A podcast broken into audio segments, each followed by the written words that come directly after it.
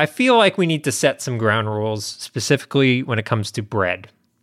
Uh, I have been waiting for this conversation for a long time. I'm glad time. We're finally saying it out loud. Bread rules. We're saying the quiet part out loud. Bread rules. Do you want to start? Do you want to start? start? Do you want to establish start. the the parameters? Yeah, sure. I'm just going to say the most important bread rule there is, and then everything is sort of secondary to that. There's only one bread rule to remember. Yeah, go ahead. Freeze that fucking bread, y'all. Freeze it cold. Are you freezing your bread? If you're not freezing your bread, you're you are making a big mistake. Yeah. Freeze that bread. And tell them why, and tell them why, because I know. Yeah, I know too, okay. But I want to hear you. No, sure, it totally.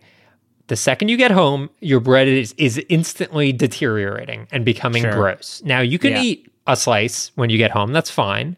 One plain slice, nothing on it. Nothing on it, completely dry. But okay. everything else that you've brought home, all the bread stuff needs to go directly in the freezer. You can put it in a Ziploc bag, that's fine. But the second it goes in the freezer, it retains what yeah. makes bread special and delightful. And if you were leaving it out, let's say you like do the like half twist tie and you like fold the plastic bag over. No, y'all, you're ruining your bread. You're ruining yeah. your bread.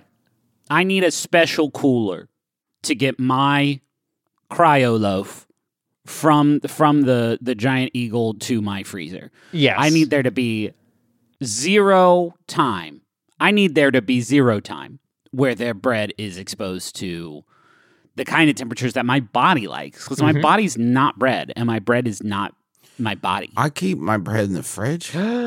No, Justin, no. That's a half Wh- measure. What? It's not even a half measure. It might be worse than it leaving it out on the table. In a sandwich. No, no, Justin. Here, here. The the liquid inside your bread. Did you know your bread has liquid in it? Oh my god! It's I'm, so wet. The it's is... so wet. The liquid inside your bread, you're leaving it in the fridge, it's drying out, it's going goodbye. Like you're waving goodbye to all that liquid.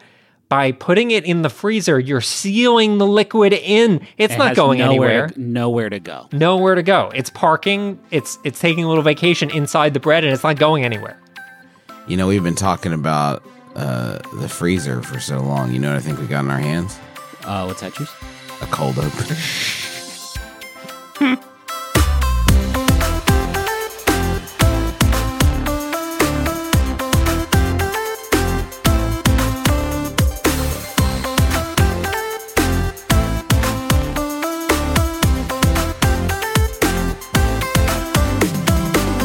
My name is Justin McElroy, and I know the best game of the week. My name is Griffin McElroy, and I know the best game of the week. Yeah, my name is Ross Frostick, and I know the best game of the week.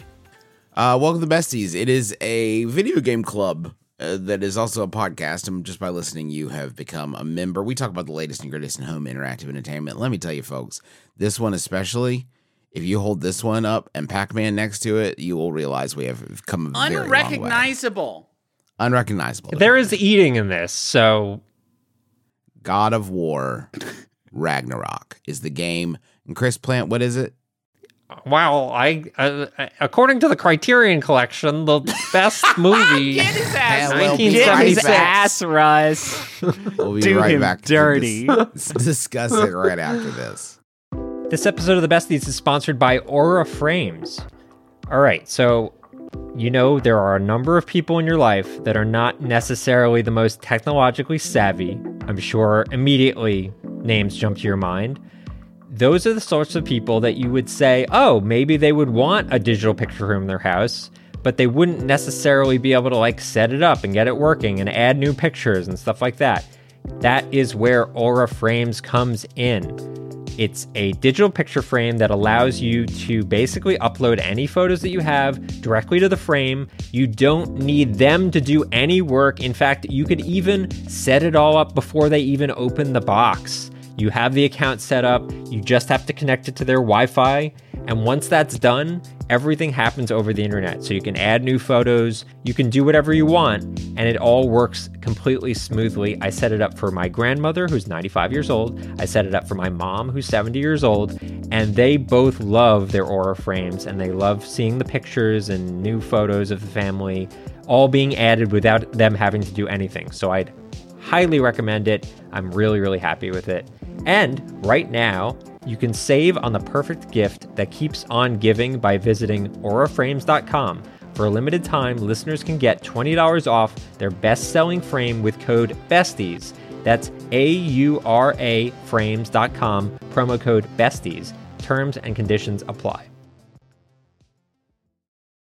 God of War Ragnarok. Yep. Um, is uh, it's the new, it's the second God of War game in Ever. a sense, and it's also the I don't know seventh. I think it's like the know. seventh. If you count the Vita one, there were three main. They were good. You Blades gotta of, count the Vita yeah, one, and then good. the Vita ones. I think there were two Vita ones, and then there was God of War Ascension. So that's six. Yeah, I mean, there's a lot of God of War, and there might have been another one in there that I'm just forgetting. Yeah, probably. Um, you really only need to know about the. I know that God of War fans get angry when you say this, but you really only need to have played the twenty eighteen one to play one hundred percent this one, I think. Yes. Yeah. Especially yeah. in this year. The number of naked women he rips in half in this one to is use as door nil. jams is yeah, zero. To use as, as weights for puzzles. That's a real thing that happened in God of War three. Look it up. Um.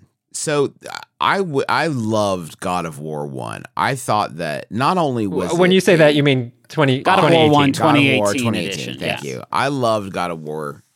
Can I just call it one? Sure. Yes, From now I mean? on, yes. you you all From know. Now on, God of War one, I loved. I thought it was not only like really smart, really pretty, gameplay mechanics, like uh, a really enjoyable, pleasant experience. I thought the idea of uh, one of the big characters in a medium being in conversation with his own legacy mm-hmm. was fascinating and like such an interesting hallmark of how video games have grown and matured. Um, and I, I, I mainly wanted to like establish that context for like how, um, how pumped I was for God of War Ragnarok, because it, I, I thought the first one was just so, so smart. Yeah. I think from a like third person action game point of view, it it sets such an incredibly, incredibly high bar for the entire genre that, I mean, the only game that like comes close to competing with it for, just from a gameplay standpoint is um, Last of Us two, in my opinion. And it is just like, just so, it was so different from everything else that had come before it in terms of feel, in terms of like, just how polished it was. Yeah. The structure of the game was like really unique. Um, and I think uh, they took a lot of that foundation and used it in this game rather than reinventing the wheel. This is not like yeah. a total like start from scratch kind of sequel. Uh, no, it is, it is, it is frankly the the, uh, the the polar opposite. And I for me, I think that's the most sort of surprising success of God of War Ragnarok is how it does not really miss a beat from from picking up where the twenty eighteen game left off. Do you mean narratively because or overall? I think I think narratively and mechanically. Like in God of War twenty eighteen, it was all about angry Kratos learning to stop being such a shithead and be a daddy and and be a daddy, and it's all about sort of the the the realizations that go hand in hand with that. And it is great that this game does not make you kind of, you know how in Metroid, at the start of every Metroid game, or especially every Metroid Prime game, there's like a sequence where Samus like falls off something. Yeah, or and something like a big plasma beam hits her. her. A big and... plasma beam blasts her suit, and she loses all of her power-ups, which yep. is like the the conceit for why she has to go and get the fucking space space uh, the spacer again. um, I am I, I I was wondering like how they would handle that. Uh, if at all, with Ragnarok, and they basically don't. Yeah, they the mostly do. There's a couple things that you lose that were in the first game. Little things, like your shield, and but I Very mean, minor. That, uh, you lose your shield the, for like fifteen minutes. They're in the middle of something called Fimblewinter, which is uh, a, a permanent... Pre-apocalypse. Win- yeah, pre-apocalypse, and it is...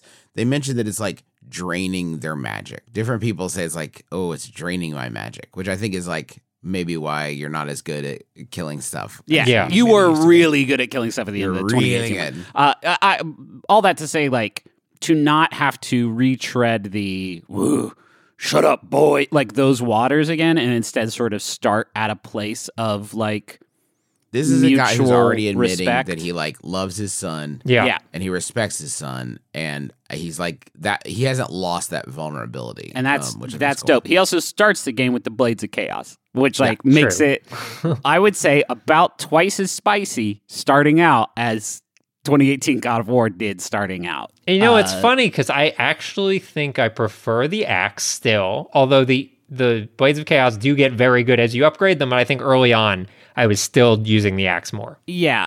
The, the, the mechanically, like, the game starts you out with a lot more options in yeah. combat, and a lot of it boils down to, like, you have your uh, you have your axe, which freezes shit, and then you have your Blades of Chaos, which sets shit on fire. And so it's, like, using those two things in, in tandem, which is, like... more or less like what you were doing at the end of the twenty eighteen God of yeah. War. And then it just yeah. kind of like layers stuff on top of it from from there. They do some interesting stuff with um, elements, like your your uh, blades will set people on fire and the axe is uh, frozen. And so if you use the axe on someone on fire, it does more damage. So like incentivizing and like, vice switching versa. between them. Yeah. yeah. You kind of have to be fluid as you switch between. I... I uh, I, I I have some issues with pacing, but not sort of mechanically. Like yeah, I think the I, game I, is pretty fun to like get in there and start cutting, you know, bandits in half or whatever, like from minute one. That's that's good for me. I like that a lot. Yeah, I think, well, I guess in the second half of this episode after the break, we'll get a little bit more into, not huge spoilers, but at least more narrative stuff. But I do agree with you. I think when the game is...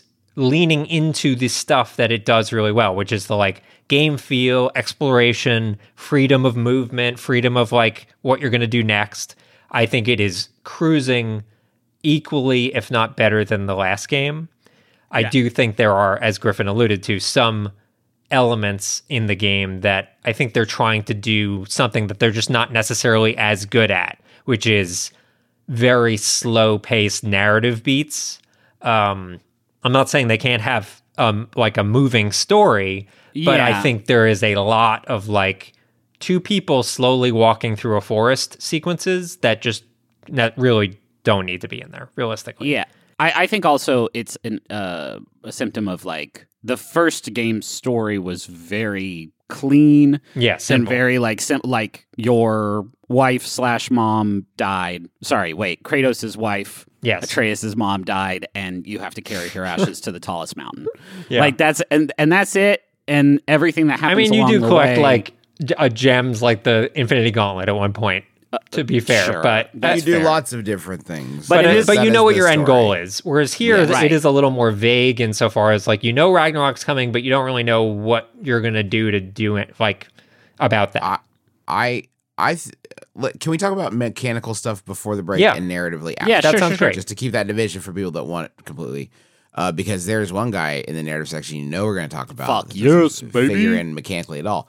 Um, I like the flow uh, where partners are like more useful in this one. Like um, your companions have uh, their own upgrade trees and you have a little bit more fidelity with The, the the skills that they're using in any one moment, yeah. the way you upgrade them, and you can flick between different elements that they use and things like that. Um, which again, it's been yeah, however long since you know four years since I played the last one, so I don't remember everything that is uh, new about that. But that all feels good. I wish there were some little there were some little things I wish they could let go of, like uh, the chests are like every. I mean, literally, you can't go. thirty seconds without seeing a chest and smashing it, and they're almost always like some money, and it's like, well, thanks, this is good, but like just go ahead and give me more money later. Like I really don't make me st- keep stopping to get these chests yeah in a game that's so sort of like serious and and and you know more realistic take. There's just chests fucking everywhere. There are a lot of and chests. Let's say this, it the god of me. the god of war Kratos sucks shit at opening chests. Yeah, I swear to God, every time he does it, it's like the first time he's done it. Because either the chest is too small, that makes him angry, and he just sort of punches yeah, bursts it open. Very effective. Open, but that's but okay. That's like saying that it's okay how the Kool-Aid Man enters a room. It's it not, is for we him. Have do- we have door for him. I guess he would never then, like, fit through a door. What door would allow the Kool-Aid Man to fit through that? I okay, fine. It's not a great comparison because the, the chest has hinges. It has a mechanic for opening the chest. You don't have to punch through the top what of it. What if it's locked? What if oh. someone else wants to put something in that chest to, for safekeeping um, later? Oh, this sorry. is nothing. Um, I I, uh, I really liked uh, one thing they did uh, mechanically is they gave you like upgrades based on how often you would use uh, certain skills. Yeah. So you would like level up the skills, and the and they would get better, and then th- the sort of final form of them is that you can insert a what are they what are they there's something amulet, like enchantment, enchantment amulet, whatever the fuck gem, yeah. token whatever um it, that changes it in some way. Yeah, that so like the, well, makes it. Oh, go ahead. Richard. I was going to say just as an example. So the so if you one attack that you have, pretty basic attack, is you hold down R one and you do this giant fucking axe heavy attack. And if you do that a certain number of times, like thirty times, you basically reach a tier where you can then select an enchantment between a few of them. And, and Justin, right. if you want to sort of talk through. Like builds up their status yeah. or does more damage or does more stun, stuff like that. And it just lets you customize your character in ways that previously you just unlocked the skill and you never thought about it again. And here right. you can kind of lean into it. It reminded well, me that... It incentivizes you to mix it up a little bit, yeah. at least long enough to see if something is going to work for you. Yeah. yeah, it reminded me of like how Ratchet and Clank, uh, it, the more you use like a given weapon, it like evolves in some way. It does kind of, it does kind of... Uh, uh, this is a me problem probably, but I, I do hate that once I completely level up a skill from using it so much and get all the cool enchantments and everything, yeah. I am then disincentivized from using it because it's no longer becoming more powerful. Right, yeah, yeah. until you like, get so everything I, I, unlocked. I shouldn't use it, yeah. Yeah. I mean, it, you are not going to unlock... I'm almost certain there are many more ways that you can spend experience in this game that, like, I don't think you could max everything out. I have so much fucking experience. I think I... I yeah, but you have, like, your... The skills you level up with those, then you're, like, leveling up the... Uh, the like your relics special, your runic and stuff. Attacks. Yeah. Your rel- yeah, you're leveling up relics. You're leveling up axe handles. You're spending that experience on everything. Yeah. I, I mean, I, I, theoretically, you could do anything, but I don't think most players are going to do that. I do think it's an upgrade for... I hated the R P G shit. In the twenty eighteen God of War, yeah, my biggest sort of complaint. Uh, because you, you didn't like the you, fact that it was like a two percent. Oh, you get a two percent increase yeah. in your stamina or whatever it was, and it was just like, well, I found a blue fucking right. bracer, and that makes this. Yeah, it fe- everything feels. A, it, it's still not perfect. I don't think that the carrots are particularly juicy, but I do think that it is less obtrusive this time around, and for I, me, that is a a pretty big upgrade. It, the equipment-wise, it really encourages like play styles, like like customizable, like you do. With the, I got two sets of armor that were both of a similar level. Yeah, one would build up poison anytime I beat up somebody with my bare hands or use parry on them, and then all the other gear in the set was built around like capitalizing on poison damage. And I had that for a while, and then I ran into some armor that is like focused on increasing the speed with which you get like special attacks recharged, or called runic attacks, but like increasing that. And that is how I like to play. Yeah. And that was cool because it's like, oh good, this is like supporting the way I want to play. And it, it is, is much less about min maxing, I think, you know, than like finding something that, that is a good fit for you. Yeah. One of the things, you know, we kind of alluded to it in the last game, you really didn't have builds until the very end of the game. Once you yeah. started getting like legendary armor and stuff like that, that armor had perks attached to it. But everything else before that really just had like very basic stats. It was like, oh, more defense or whatever it was. And that stuff I felt like was only necessary if you were tackling like the, you know, Valkyrie side quest sure. or like the really, really, really difficult end game stuff. Yeah, Otherwise... or you, if you were playing on a higher difficulty. But honestly, I, like it was satisfying to work towards that stuff because it really did give you a pretty big advantage. Yeah, sure. And here, like every set, every piece of armor in the game not only has a perk attached to it, but can be fully leveled to maximum level, such that if you find armor, like the second piece of armor you find in the game, could carry you to the end of the game if that matches your play style, if you like that play style. So, yeah. you know, there's uh, armor that, like, when you dash at the last second, it uh, slows down time briefly. That was a big popular perk in the last game. Um, so that armor, you can just fully upgrade to legendary if you really like it, and it'll, you know, increase in stats, but you'll never lose those perks. So I thought that was a huge improvement over the last game. The other yeah. big improvement, Griffin, you were talking about carrots, and this is one carrot that I really like chasing. There's an amulet now, and I'm sorry about the terminology. I know it's going to get very complicated, but the amulet basically is the, uh, it has these empty slots in them, and you can fill these slots with various whatever fucking runes, whatever they call them. It is the barest amount of artistic abstraction I've yeah, ever seen yeah. on a gameplay mechanic. It's the here. It's the am. It's the amulet. Um, you put gems in it, right? And you just do whatever different stuff. So don't don't it's overwhelm really yourself to your with homeland that. Or something. Yeah, but what the end result is is you get even more control of your character, because when you're slotting these things in, these are additional perks that you can slot in. And some of those perks, it's like, oh, if you use three Alfheim, whatever the fuck, runes, they'll unlock a perk that increases damage after a dodge. And you can pair that with like the slowdown you get after a dodge and really start leaning into perks. There's also per- there's also individual runes that require a certain stat. So for example, I got a rune that increases my dodge distance, and the only way to use that was to have a cooldown stat of sixty or higher. And I had basically been ignoring cooldown. Unlike Justin, who likes using the cooldown abilities, I always forget they're there. So I essentially never spec for cooldown. So what I had to go do was like look through all my gear and decide, oh, I could maybe get a little cooldown from here and here and here, just to unlock this very helpful longer dodge skill and further like power up my build. So it, it gave me just a lot of control. I'm not saying all this stuff is like super clearly conveyed. It took me probably a good six or seven hours to like fully wrap my head around it. But once I did, it just felt like I, you know, I could build my Kratos to be very different from like someone else's, which is great. I, I feel like uh, structurally, let's talk about that for a second yeah. before we move, move into the break. Um, I feel like my my big problem with this game is very little in the moment to moment and much more about like the way it all sort of flows together. And I think for me, the the thing that was really hurting me with this one is pacing. I mean, we've we've talked around it a little bit. Some of those segments are are a little dull, um, but it also is this like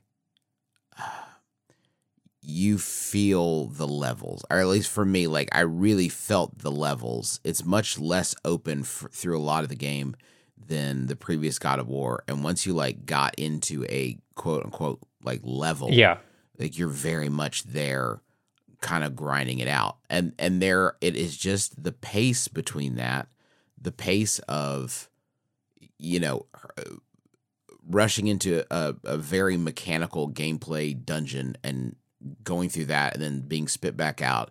It just felt chunky. Like it just felt like it wasn't pulling me along to the last thing. A lot of times I was like, okay, that's enough for right now. Yeah. The, um, the uh, just to be more specific, the game is basically structured into two chunks.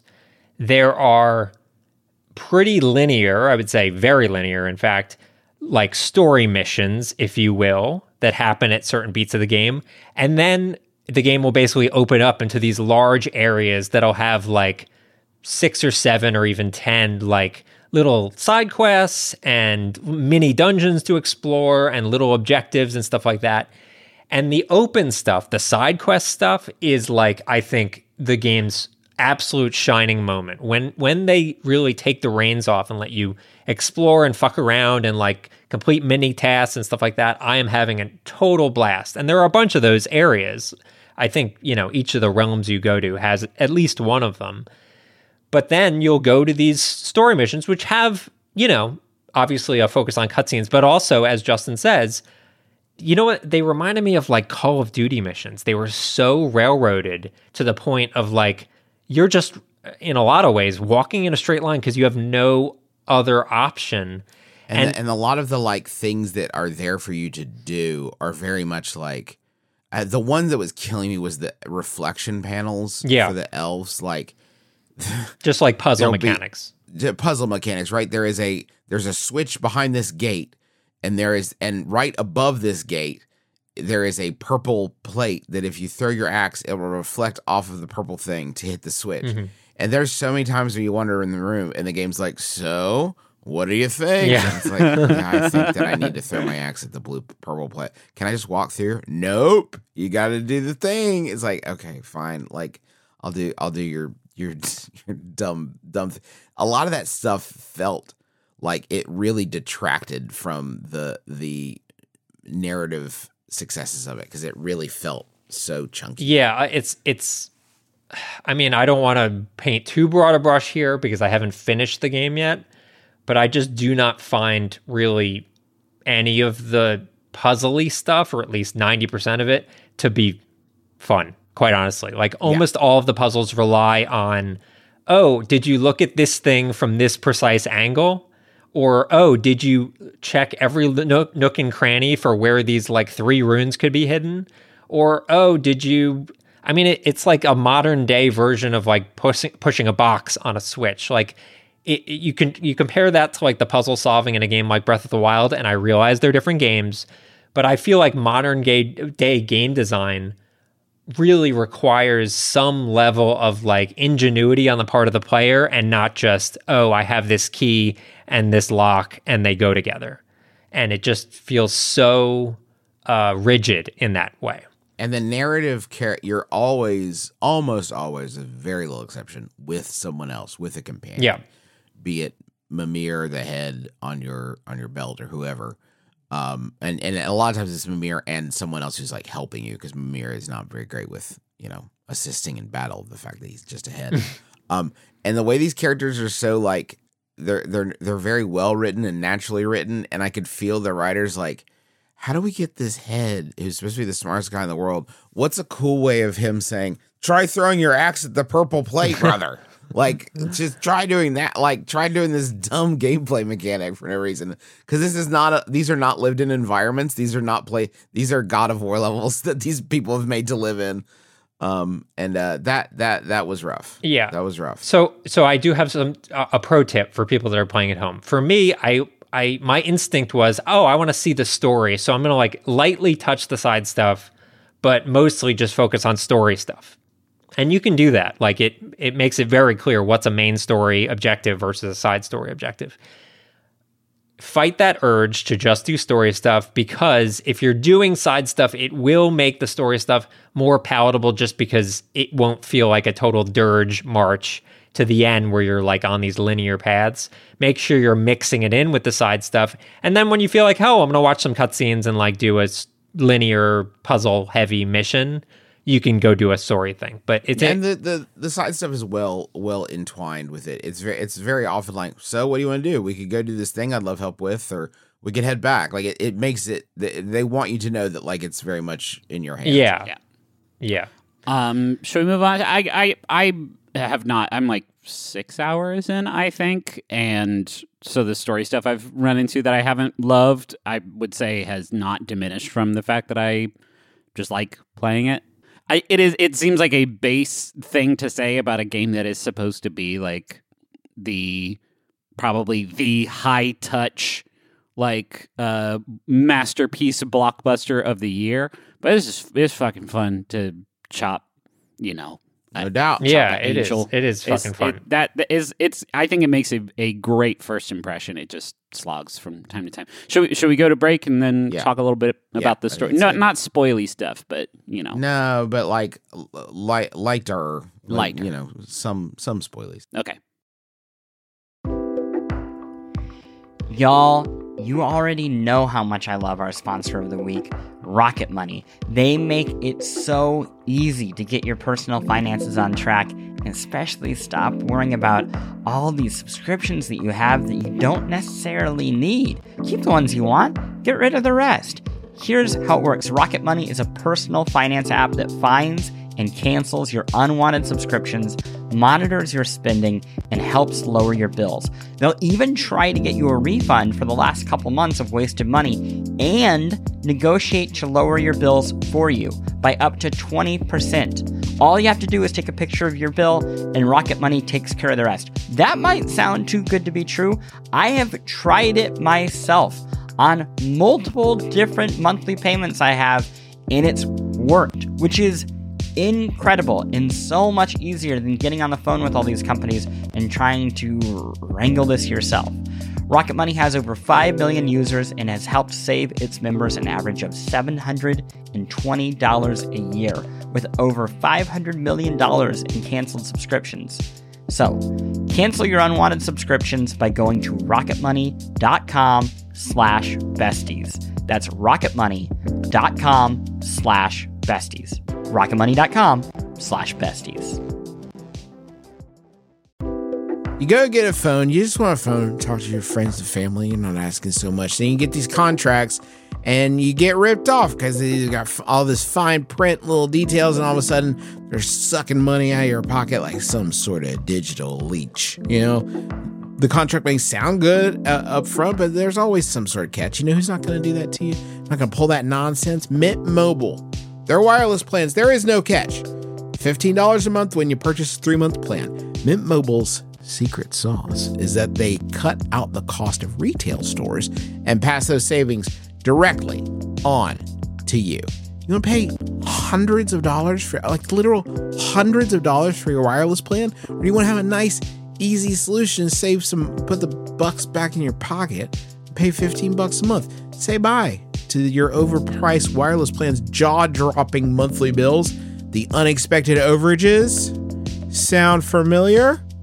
To get this new customer offer and get your new three-month unlimited wireless plan for just fifteen bucks a month, go to mintmobile.com slash besties.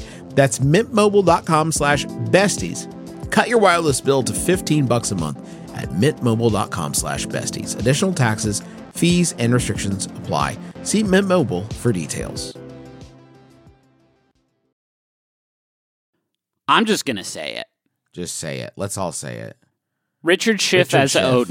Odin. Yeah, I mean, it's maybe it's... the best. I'm not not no hyperbole here. Maybe the best video game voice acting I, performance it's so embodiment man, of a character. Fucking V G A already.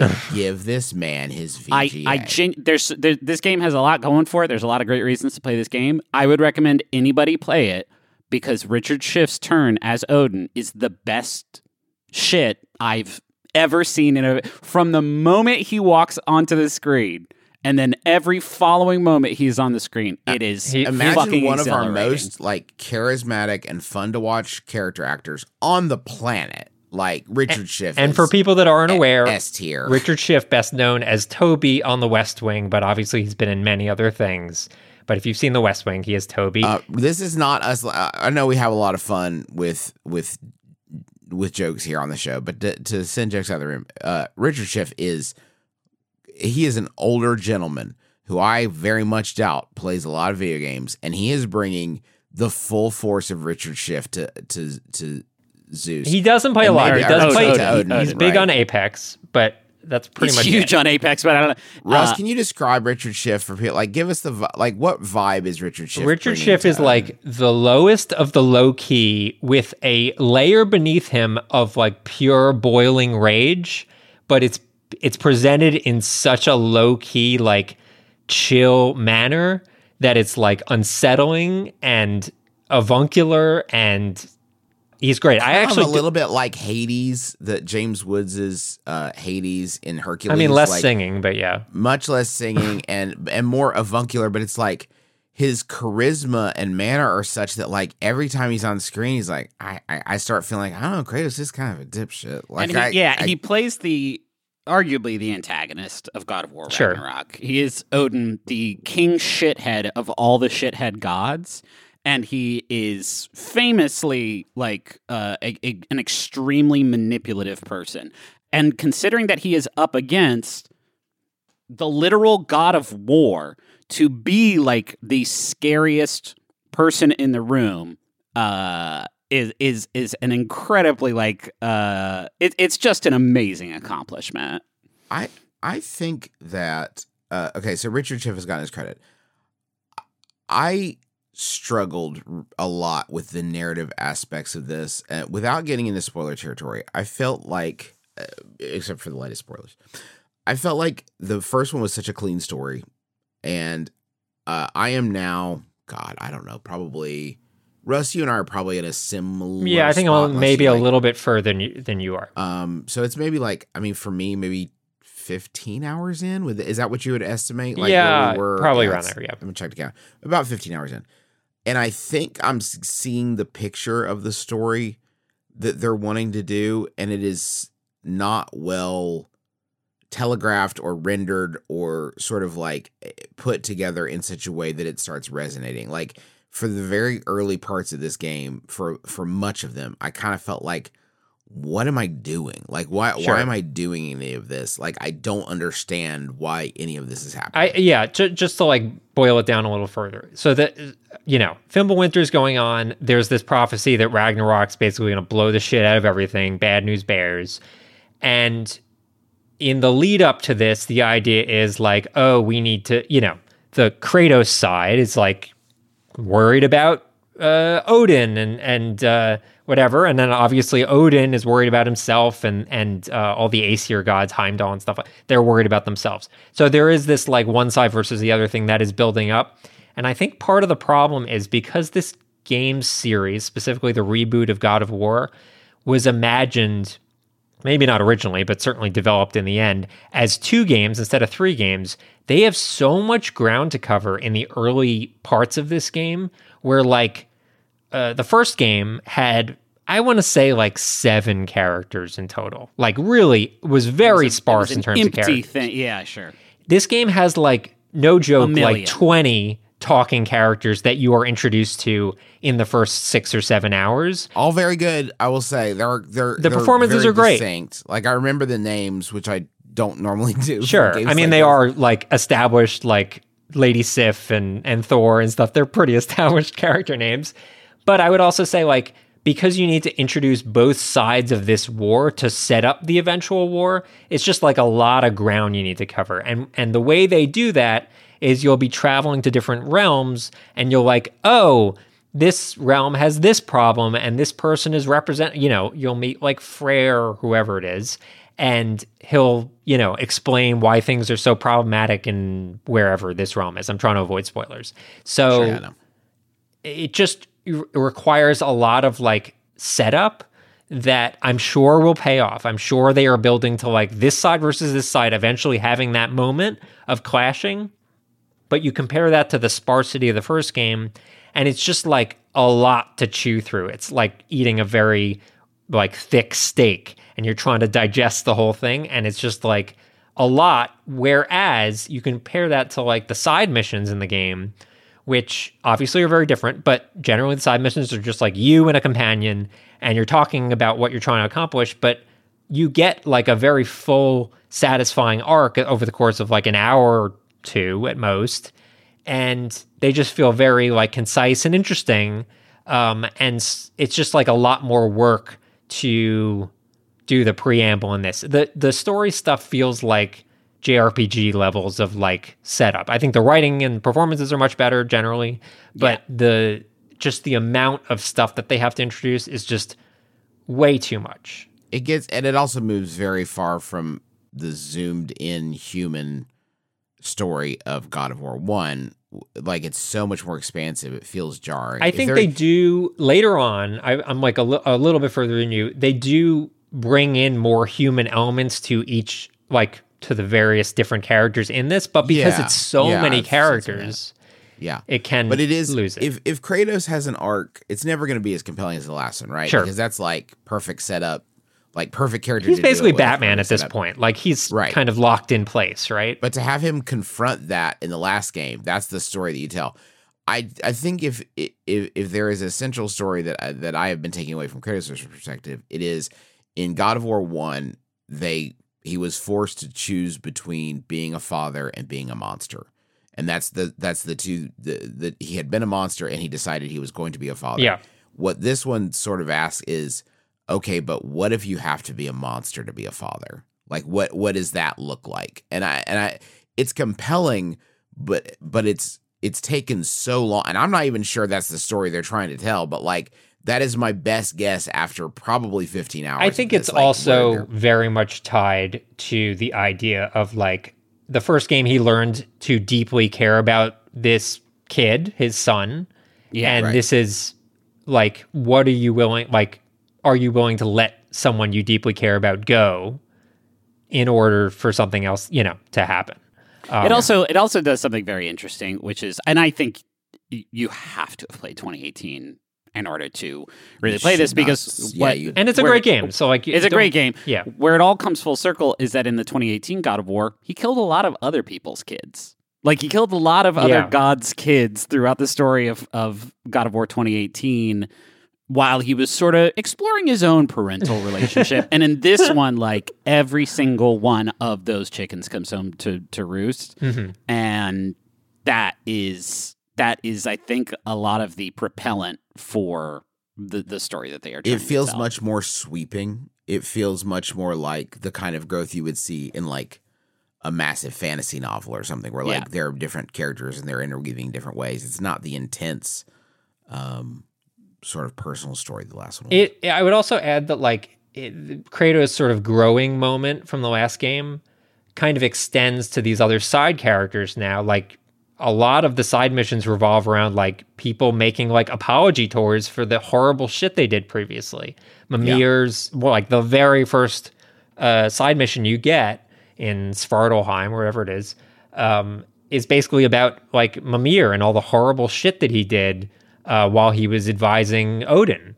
And um, so they're, uh, you know, I think they kind of extend that theme to the other characters um, in the game. Uh, Thor, in, the uh, Thor, who's voiced by Ryan Hurst, who is yeah. in um, Sons of Sons Anarchy. of Anarchy and yeah. a bunch of other stuff.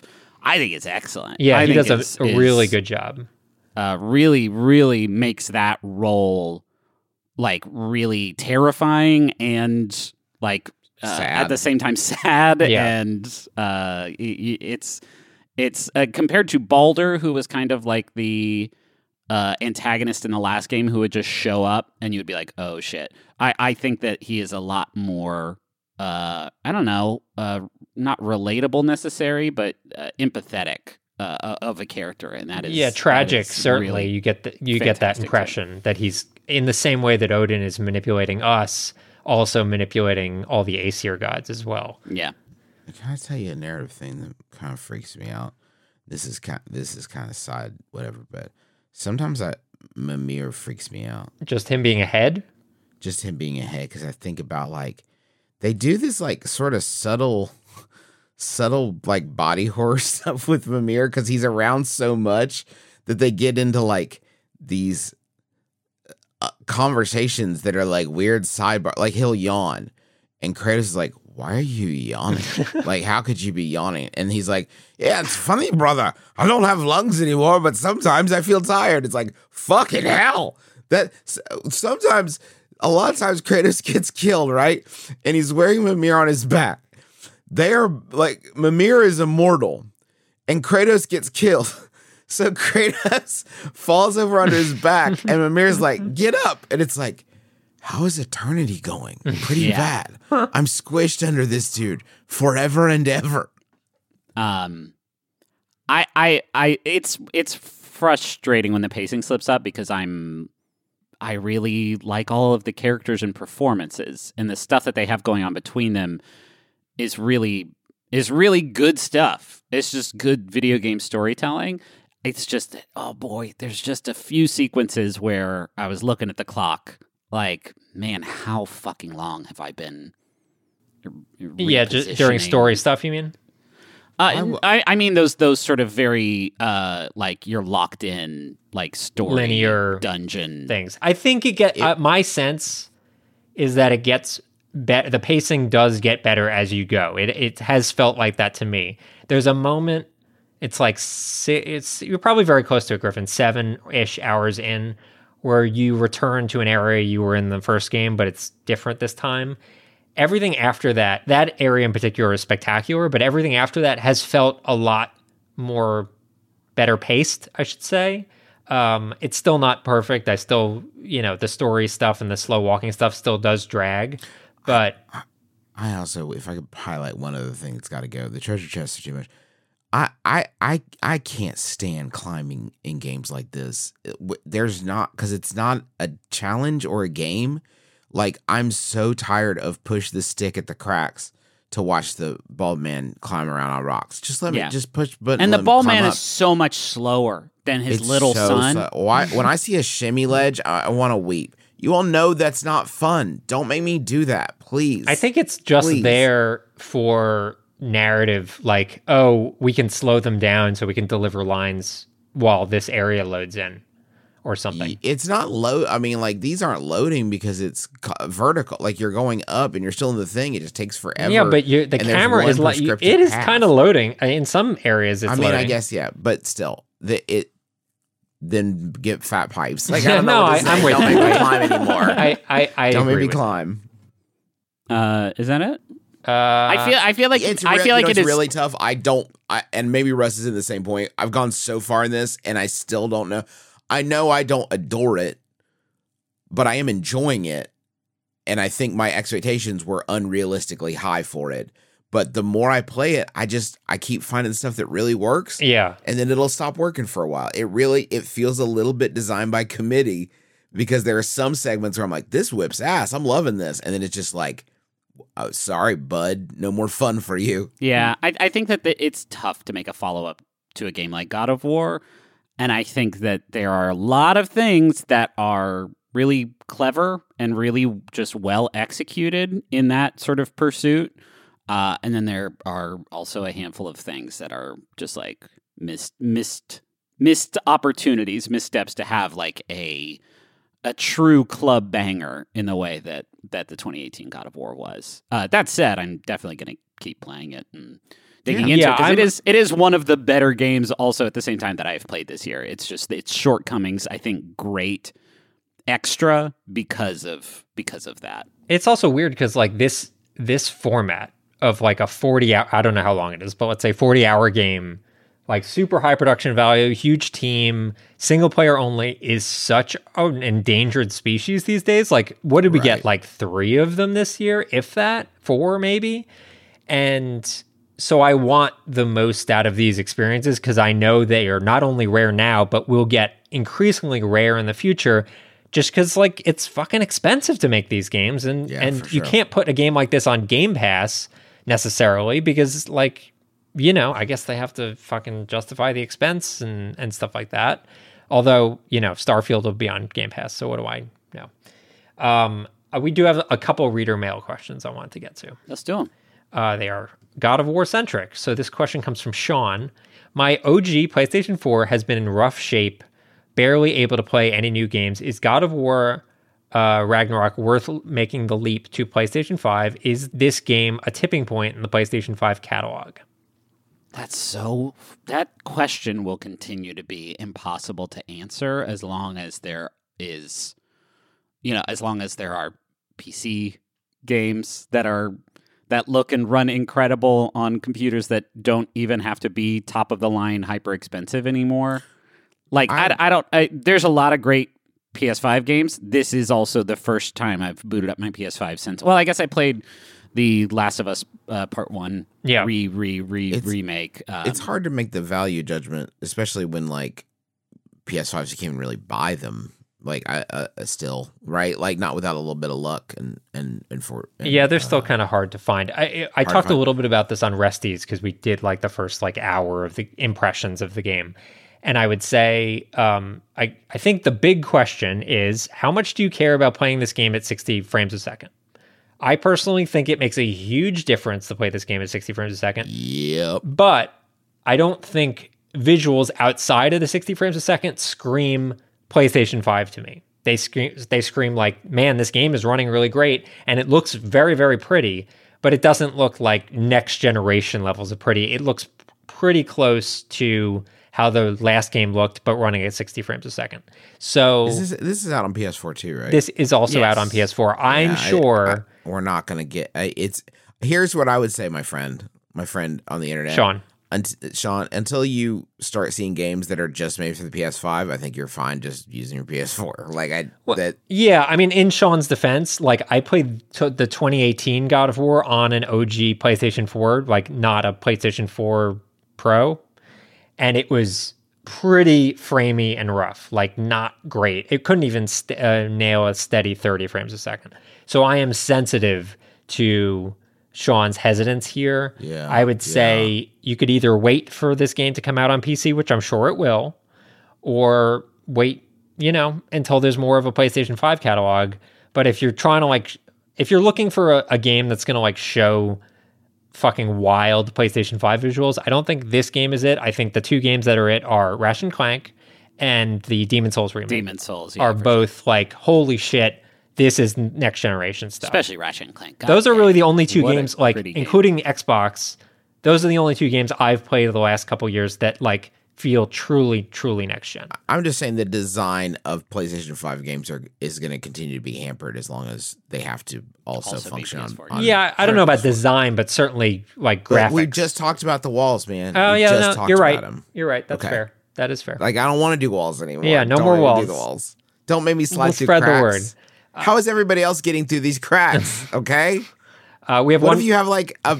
You're carrying a bag of flour. You know, yeah. you can't get through the. There's crack. A reason he doesn't carry bags of flour everywhere, and it's because of the PlayStation Boy, Four. Where's my flour? Dragging it down.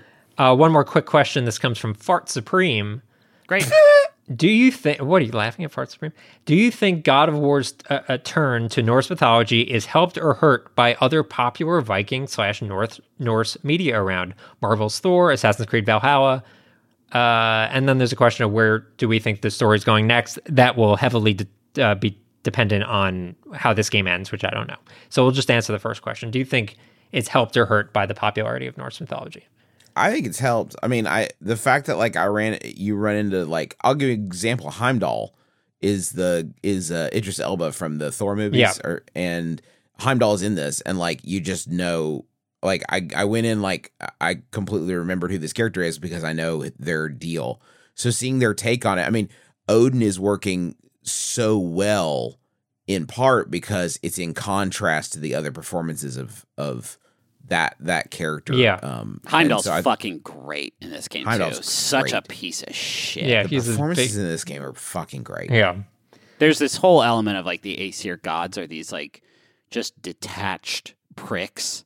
Uh, and, man almighty, Heimdall really, really uh, steps into okay. that and owns it. Not to touch back on it, but it's, like, I think part of the... One of the things that really works for me is that Kratos is, like, I really would like to stop killing gods. I just want to be a dad, and I don't want to kill gods anymore. And then Ragnarok's like, what if we gave you the most intensely killable gods possible? Like, not only could you... Like, Richard Schiff and all his greatness seems like Kratos could probably flat that dude in about ten seconds, right? He's, like, so killed. And everyone else, they've just got the worst case of dick face, and you just, you're be- like he's they're begging to be absolutely slaughtered. You can feel the restraint that it's taking, not to just murder them wholesale. Yeah, agreed. Uh, so that's it for God of War. Uh, I would say it is definitely worth playing if you played the last one. If you haven't played the last one, you should play the last one. Yeah, and I would not. There is no reality in which you should play this game before playing twenty. Correct. Um, I'd agree with that. You guys play anything else? Uh, I've been playing Signalis. Uh, oh yeah. yeah. After Signalis, discussing yeah. it, it's interesting. I'm I'm about done with it. Uh, not super long. It's like six or seven hours, right?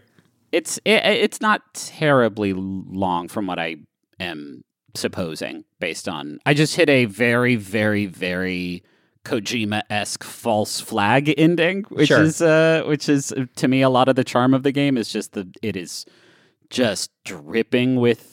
With like style, with like that, uh, with with a very sort of, gosh, I don't, I don't have a great way of describing it. It's very anime inspired, very sort of like Neon Genesis, uh, Evangelion, very Kojima. What was the, um, what was the like cyberpunk game that Kojima did before Metal Gear Solid? It wasn't Stalker. It was something like that, though. You oh, know? I know what you're talking about. Uh, yeah, so, uh, something Naughts. Maybe no, no, no. It's a it's like a Sega C D game, right? Yeah, something like that. Uh, it's it is so stylish. It is Police the, Knots. No, not that. That's not what I'm thinking. I think of. So. Uh, the survival horror like moment to moment Snatcher. Maybe this is what I'm thinking. Yeah. Um, the survival horror kind of like Resident Evil inspired stuff is fine. It doesn't. Uh, I, you know, survival horror games are all about these sort of like restriction of resources mm-hmm. and the feeling of stress that comes a- a- along with that. And it is so easy to just like juke around the yeah uh you know zombie stand-ins in this game that it, it almost it, makes it, you realize why they the controls were so shitty in the original Resident Evil. Yeah, you can also only hold six items at a time, which is nothing, and I have just stopped picking up healing items. Yeah, because I haven't used one in a long time. Uh, but it is, I mean, it's a it's a sick game. Like, there's a lot of cool shit that this game does, and the vibe is uh, undeniable. Uh, so. I'm liking, not not loving it, but I th- I think that if you like that genre, it's it is uh, you know breezy enough. I also have no fucking idea what's going on in the story, and I'm almost at the end of it. Which in a is, good way or a bad way? It's all. I I mean, I guess it's open to interpretation. The the, the story is. Um, I want to know what's going on because it's it's very clear that the game is trying to tell a very like. rich sort of sci-fi story. It felt uh, like Dead Spacey, where there was like a mythos behind. Even Dead Space like had, I think, a, a bit more of an explicit like through line yeah. than than this game has. I think I understand what's going on, but it's like I really wish that the cutscenes were a little bit more, I don't know, straight straightforward uh, yeah. and not you know a robot face flashing red with German. And kanji just like flashing over. That's what it. I it's see like, that's every great. time I close my eyes at night. Yeah. Sure. Um, we gotta wrap up. So let me very quickly say that uh, I've been playing a lot of Binding of Isaac. It's an extremely good Fuck game. Yeah. Everyone's right. I did Wait, just do you challenge. mean everyone's right, or do you mean I was right? Yeah. Okay. Rest was right. Um, the I just did a challenge called Waka Waka. You done that one? Oh yeah, the it's Pac-Man sh- one. Oh my god. It. I've been doing it for seven hours. like it's all I've done, and it's like. I I finally just beat it. it did you play co-op fun. at all with Griffin? Griffin and I did make a co-op run. I don't think it helped necessarily, but may, it was I may enjoyed. have given Justin some pretty bad... We were set up to finish that challenge in co-op, and then we came across one of those rooms that randomizes your whole loadout. Oh, no. And we were like, ooh, what if we just did that? And maybe YOLO. It got rid of some of the shitty restrictions that this challenge forces on you. Only it didn't do that, yeah, and it, doesn't it did do get rid of all the good shit that yeah. we, we had saved up to, so funny. to beat Griff, the, real quick, anything else? Uh, just a bunch of Marvel Snap, but they don't need to hear any more about that. I fin- I've I've gotten through Pool One, and so it's it's nice now that I can watch like more deck building videos and get a little bit more strategic with my shit. But also, I have entered the realm of real players who have Pool Two decks, and I'm getting put in the toilet. It yeah. is really bad uh, now, but it's still a great great fucking game. Uh, I've been playing Dave the Diver, uh, which I'm going to talk more about during Resties on Tuesday, but it is a diving roguelike mixed with a sushi uh, restaurant management game. Whoa, what's it called? It's called Dave the Diver. It's fucking sick. Oh my God, my computer just started downloading it. Whoa, the, crazy. The description. Um, uh, so what's next week? Yeah, well, real quick, I want to thank the following people for writing reviews for the Besties on Apple Podcasts. Dave Provost. Uh, Shaky McBones, Sage Camilla, and B D, thank you for writing reviews f- for the Besties on Apple Podcasts. Uh, thank you to everyone else who wrote reviews for the Besties on Apple Podcasts. Next week, I don't know, guys, should we do Sonic Frontiers?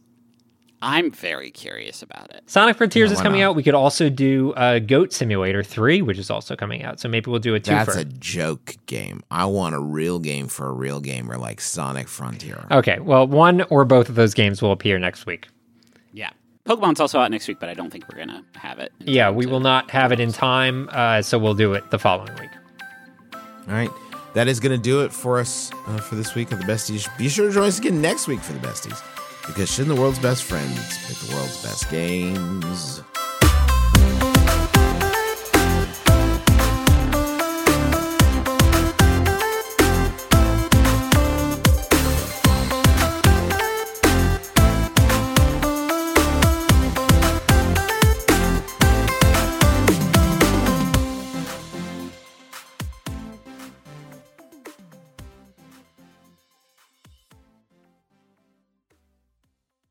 Besties!